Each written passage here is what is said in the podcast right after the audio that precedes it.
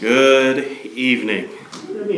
I'm glad you are here in uh, for this evening time of worship.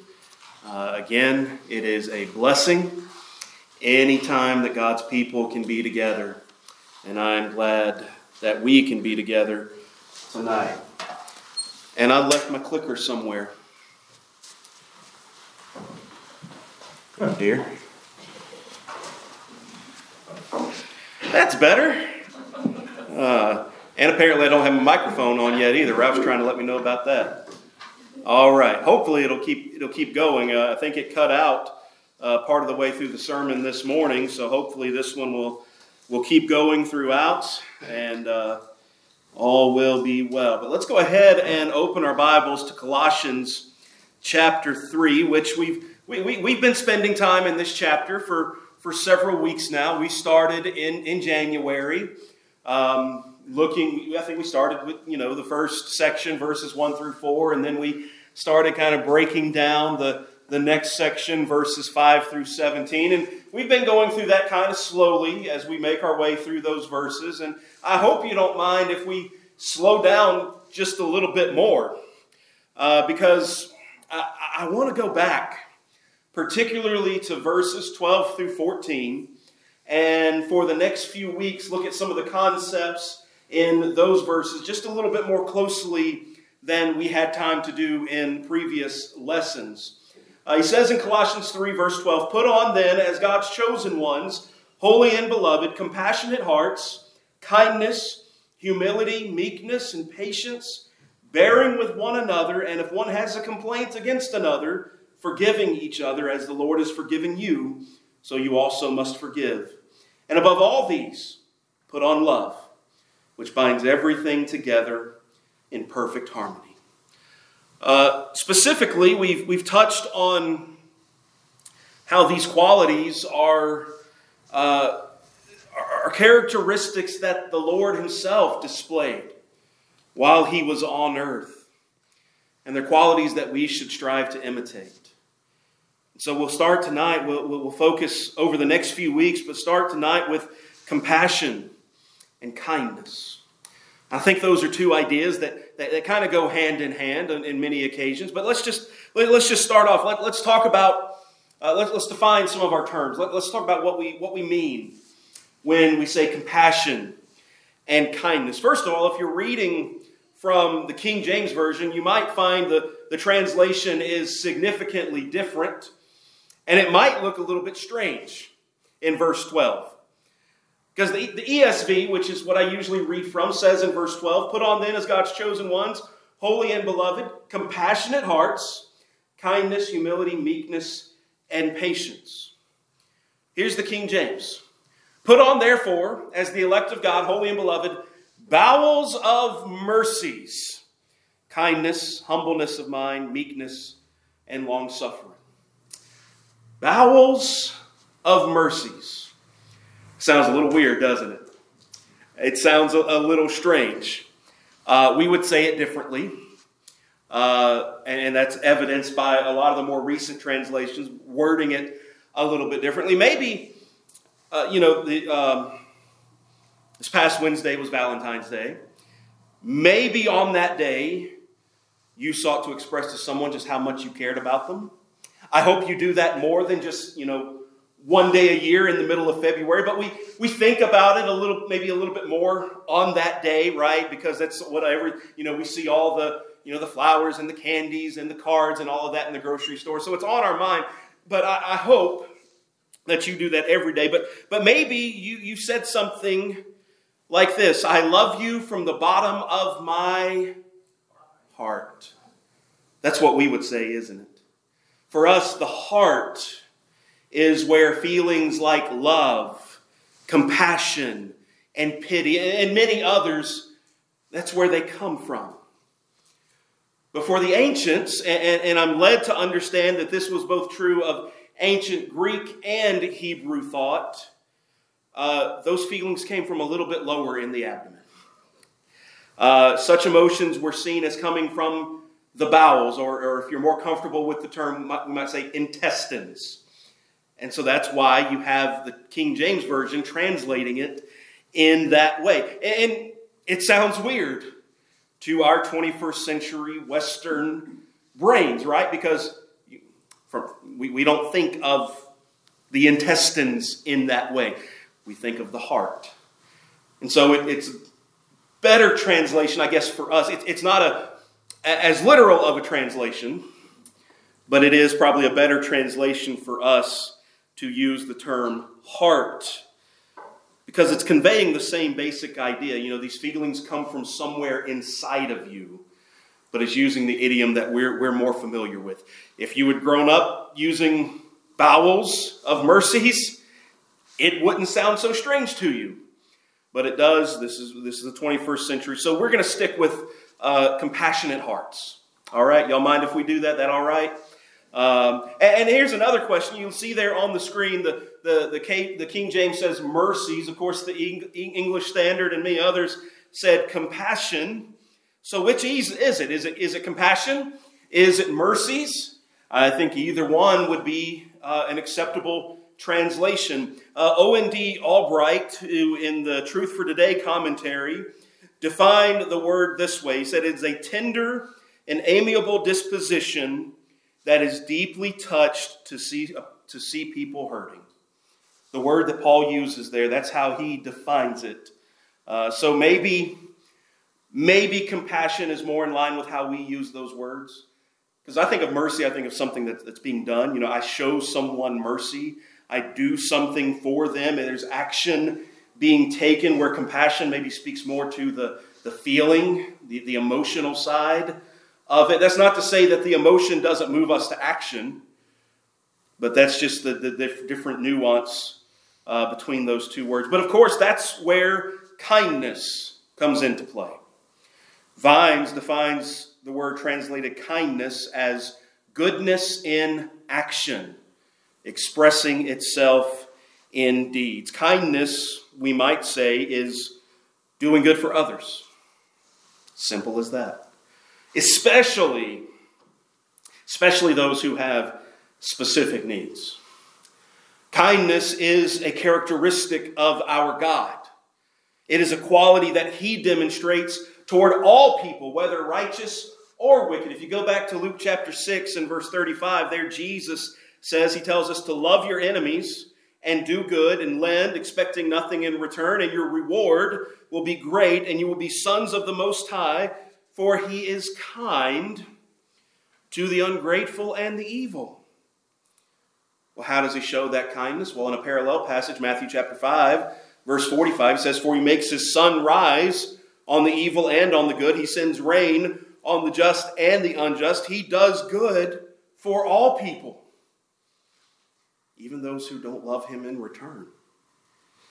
Of course, that's a key aspect of what agape love is all about. We'll talk about that a little bit later in Colossians 3 and verse 14. We'll put, on, put on love. The word there is agape. We'll talk more about that in a later lesson. But kindness, it's, it's, a, it's a quality, it's a characteristic of God.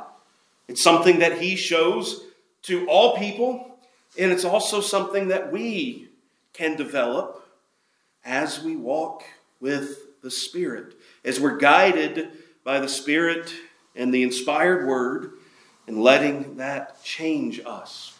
Paul said in Galatians 5 and verse 22 that the fruit of the Spirit, the, the, the things that manifest in our lives when we are led by the Spirit, meaning we're led by the Spirit inspired word, said they are love, joy, peace, patience, kindness goodness, faithfulness, and, and on into verse 23 of that passage, he, he lists other things. And again, compassion, kindness, they, they, they kind of go together. Compassion moves us often to kindness. And that's especially something we see in the life of our Savior. So, what we're going to do for the majority of our lesson for tonight is look at examples where Jesus had compassion and where Jesus showed kindness to those in his life. So, so let's start in the book of Matthew. Let's go back to Matthew chapter 9 and notice there beginning in verse 35. Matthew chapter 9, beginning in verse 35. It says, And Jesus went throughout all the cities and villages, teaching in their synagogues and proclaiming the gospel of the kingdom and healing every disease and every affliction. When he saw the crowds, notice it, he had compassion for them because they were harassed and helpless like sheep without a shepherd. Then he said to his disciples, The harvest is plentiful, but the laborers are few. Therefore, pray earnestly to the Lord of the harvest to send out laborers into his harvest. Jesus saw the crowds, saw that they were like sheep without a shepherd. They needed someone to care for them, to guide them. That's what a shepherd does, right? A shepherd guides the sheep, a shepherd leads the sheep, a shepherd cares for the sheep. Jesus saw these people. He saw that they needed someone to lead them. He saw that they needed someone to care for them. He saw that need and it was he was touched. He was touched by that need. He had compassion for them. And what did he do? Well, he himself did much to, to guide and to care for them. He taught them, he healed them, verse 35. But he also instructed his disciples. Pray, he said, for the Lord of harvest to send laborers into his harvest. And I know it's, it's a different metaphor, but I think, I think the, the, the implication is still the same. Pray for someone to lead them, to guide them, and to care for them because that's what they need. And then at the beginning of the very next chapter, Matthew chapter 10, he chooses 12, names them as apostles, and sends them out with a command. Look at Matthew 10, verse 7 and 8. And proclaim as you go. Actually, let's back up. Uh, verse 5. These twelve Jesus sent out, instructing them go nowhere among the Gentiles and enter no town of the Samaritans, but rather go to the lost sheep of the house of Israel. What did he just he, he just realized about them? They were like lost sheep. They were like sheep without a shepherd. He said, Go among the lost sheep of the house of Israel. Now, verse 7 and proclaim as you go, saying, The kingdom of heaven is at hand. Heal the sick, raise the dead cleanse lepers, cast out demons, you receive without paying, give without paying. We could, we could keep reading, but we'll stop there. What did he tell these 12 to do? He, he saw a need, he had compassion. He took action. He worked to meet that need. He told his disciples, pray for someone to meet that need. And then he told the 12, y'all go meet that need. Go and teach. Go and help.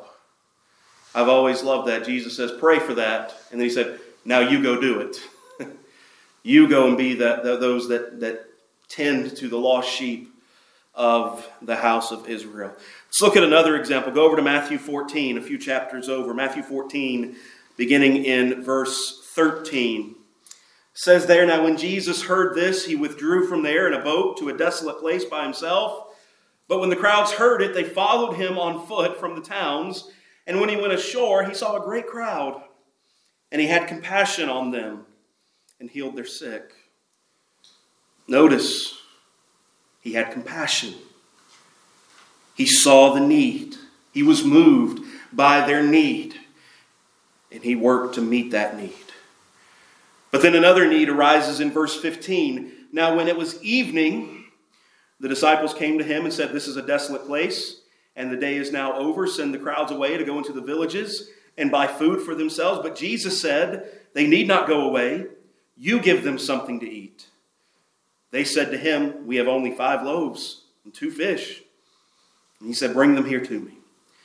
Then he ordered the crowds to sit down uh, uh, on the grass, and taking the five loaves and the two fish, he looked up to heaven and said a blessing. Then he broke, uh, he broke the loaves and gave them to the disciples, and the disciples gave them to the crowds. And they all ate and were satisfied. They took up 12 baskets full of broken pieces left over, and those who ate were about 5,000 men, besides women and children.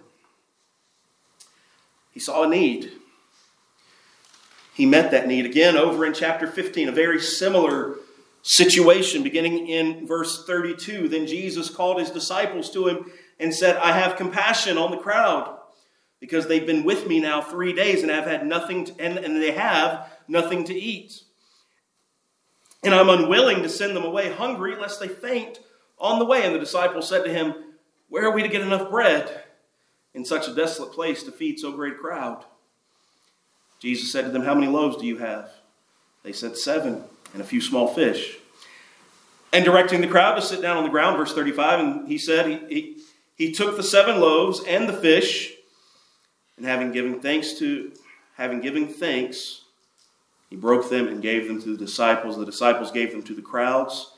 They all ate and were satisfied. They took up seven baskets full of the broken pieces left over. Those who ate were 4,000 men, besides women and children. And after sending away the crowds, he got into the boat and went to the region of Magadan. This time, this time it says he had compassion specifically because the crowd had been with him for three days. And now they had nothing to eat. And he didn't want to send them away. If he sent them away, they, they might pass out on the way to town.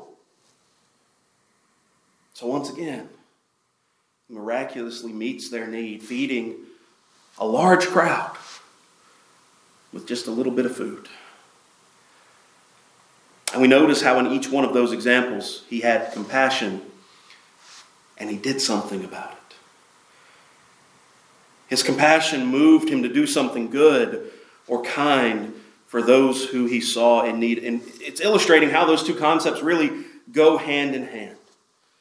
Jesus saw a need, he met that need because he was moved with compassion for the people. Let's go to the book of Luke. Luke chapter 7 and beginning in verse 11 says soon afterward he went to a town called Nain and his disciples and a great crowd went with him. And as he drew near to the gate of the town behold a man who had died was being carried out the only son of his mother. She was a widow. And a considerable crowd from the town was with her. And when the lord saw her he had compassion on her and said to her do not weep then he came up and touched the bier, and the bearers stood still. And he said, Young man, say to you, arise. The dead man sat up and began to speak. Jesus gave him to his mother. Fear seized them all, and they glorified God, saying, A great prophet has arisen among us, and God has visited his people. And the report about him spread through the whole of Judea and all the surrounding country. It's significant that this woman was a widow and that that young man was her only son. Because not only was there the sorrow of having lost both her husband and her only son, but there was probably a very real question of who was going to take care of her. Maybe she had another male relative who could take her in. Maybe there was a situation like with Naomi and Ruth back, back in the book of Ruth, and, and, and they had Boaz who could take them in and take care of them. But I don't know. We can't be certain of that. Can't be certain that she had anyone. But Jesus saw the need and gave her the solution. Probably far beyond anything she could have imagined. It reminds me of what you know Paul says in Ephesians chapter 3 to him who is able to do far more abundantly than all we ask or think, all we ask or imagine. One version says, He did for this woman probably something that she had never even thought could be possible. And he, he, he took, made sure she was taken care of. Her son was brought back to life, and she had him once again. You know, one thing that stands out to me in this story is that the way is presented, it's as though Jesus and his disciples just happened to cross paths with this funeral procession. And I don't believe anything in the Bible is accidental. Okay? But the way it's presented, it's almost as if he wasn't actively seeking this opportunity.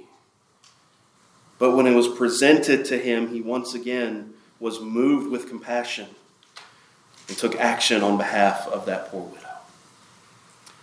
Let's look at one more. In Luke chapter 8, one chapter over. Luke chapter 8, beginning in verse 40. And this is a, a lengthier read, but we've got time, so bear with me as we read through to the end of the chapter. It says, Now when Jesus returned, the crowd welcomed him, for they were all waiting for him, and there came a man named Jairus, who was a ruler of the synagogue, and falling at Jesus' feet, he implored him to come to his house, for he had an only daughter about 12 years of age, and she was dying. As Jesus went, the people pressed around him, and there was a woman who had had a discharge of blood for 12 years. And though she had spent all her living on physicians, she could not be healed by anyone.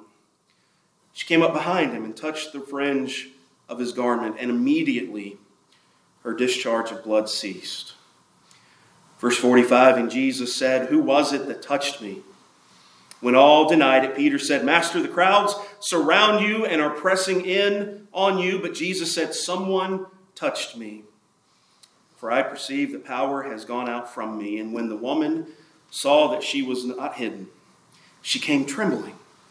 And falling down before him, declared in the presence of all the people why she had touched him and how she had been immediately healed. And he said to her, Daughter, your faith has made you well.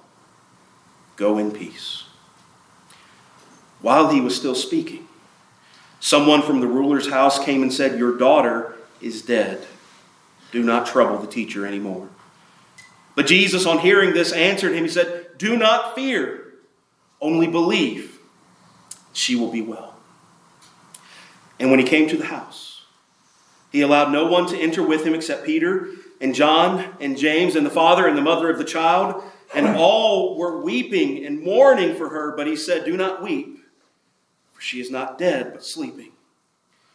And they laughed at him, knowing that she was dead. But taking her by the hand, he called, saying, Child, arise.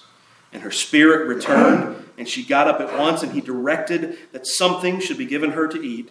And her parents were amazed, but he charged them to tell no one what had happened. You know, I don't find the words compassion or kindness used by Luke in that story. But we can surely see both concepts present, can't we? Without a doubt. Especially in the middle of the story, because Jesus stops to address this woman who had been healed. And that is something that has always struck me about this story because there was a time factor here, right? The, clock was ticking, so to speak. This little girl, 12 years old, was dying. And in fact, while her father was leading Jesus to her, she died. And it sounds like, at least the way it's recorded in, in Luke, and I, I know the, the other gospel writers who tell this story that include some different details and exclude some ones that, that are in Luke that you get the whole picture if you read all the accounts. But it sounds like in the case of this woman, Jesus didn't actually have to do anything for her to be healed because she came up and touched his garment. And immediately, it says, she was healed. And he stated, he said that he perceived that power had gone out from him. Sounds to me like it was kind of a passive thing. Like he, he, he wasn't actively involved. She touched him and she was healed. But he paused. He stopped. Even though there was a, you know, a, a time factor, even though he needed to get to this house for this little girl, he stopped and acknowledged this woman, comforted this woman and encouraging her, telling her that her faith had made her well. And then he still cares for the girl and her family. Even after she had died, he still goes to the house and cares for them. Put on compassion and kindness. That's what we're called to do. That's what Jesus demonstrated throughout his ministry on multiple occasions, as we've seen tonight. He was compassionate, he was kind. And we're trying to imitate him, are we not? Paul said, Imitate me as I imitate Christ, which means we're imitating Christ. Paul said in Ephesians 5, Be imitators of God as beloved children. So we put on compassion and kindness. You know, I'm not Jesus. I know you know that. I can't heal the sick, I can't raise the dead. I can't take a small amount of food and feed thousands of people. But there are things I can do. I can start by simply taking time for people. Jesus maybe could have regarded that funeral that was going by as he came into the city of Nain said, No, I've got somewhere else to be. And just let it pass by. He could have maybe ignored that woman who was healed, said, I've got somewhere to be, and just kept on going. We run such a rat race nowadays, don't we? We're going so fast, we're coming and going, we're going here and there and everywhere. We got schedules that we don't have enough time in the day to keep. So this is a huge step. In our, in our modern society, it is a huge step just to pause and take time for someone, but maybe that's what we need to do more of, is to slow down and find those opportunities to show compassion and kindness. Take an interest in people. Look for opportunities to serve them. Look for opportunities to show compassion to do kindness toward them. And maybe instead of focusing on what we can't do, focus on what we can. I can't heal the sick. If I could, I would. But I can't. But I can visit someone. I can send them a card. I can make a call. Maybe I can offer to pick up groceries, maybe, maybe help with medicine, maybe, maybe take them to the doctor. And I'm just throwing out ideas, different ways that we can serve. I can't raise the dead. In many cases, I don't know if I'd want to if I could, because I don't know if I'd want to take somebody from, from their reward. But I can visit with the grieving. I can look for ways to serve them, and, and, and, many of us have done that many times in the past, taking them a meal, helping with something around the house, or anything like that. I can't feed a multitude, but maybe I can feed a family. Or maybe I can buy lunch for someone who needs to be encouraged. That might be just as big is feeding 5,000 people for that person. And doing what I can. I'm imitating the attitude with which Christ dealt with people. I can't do the same things that he did, but I can certainly have the same heart of compassion, the same desire to act with kindness towards those who have needs. And that's an attitude that's certainly worth striving for. And it's not going to be easy. For some of us, it won't be easy. It might require us to step outside of our comfort zone. But those, these are characteristics that can't be overlooked as we seek to follow our Lord. Paul didn't say, if it's comfortable for you, put on compassionate hearts, kindness, on and on. He said to do it. And maybe those are something you're naturally good at. I know people who are naturally good at, at, at, at those things, at being compassionate, at showing kindness. If that's you, keep it up. Maybe it's something you're not naturally good at. Maybe it's something you know you have to work on. Maybe it's something you are working on. Don't give up. Maybe you need the prayers of the church tonight. Speak up. If we can pray for you, if we can support you, if we can show you compassion and kindness, as brethren ought to do, And share that with your brothers and sisters this evening. We're going to sing a song of encouragement. And that'll be your opportunity if you do need to speak up. If you do need to come and, and ask for prayers from your brothers and sisters, you can do that tonight. If you need that, will you come while we stand and while we sing together?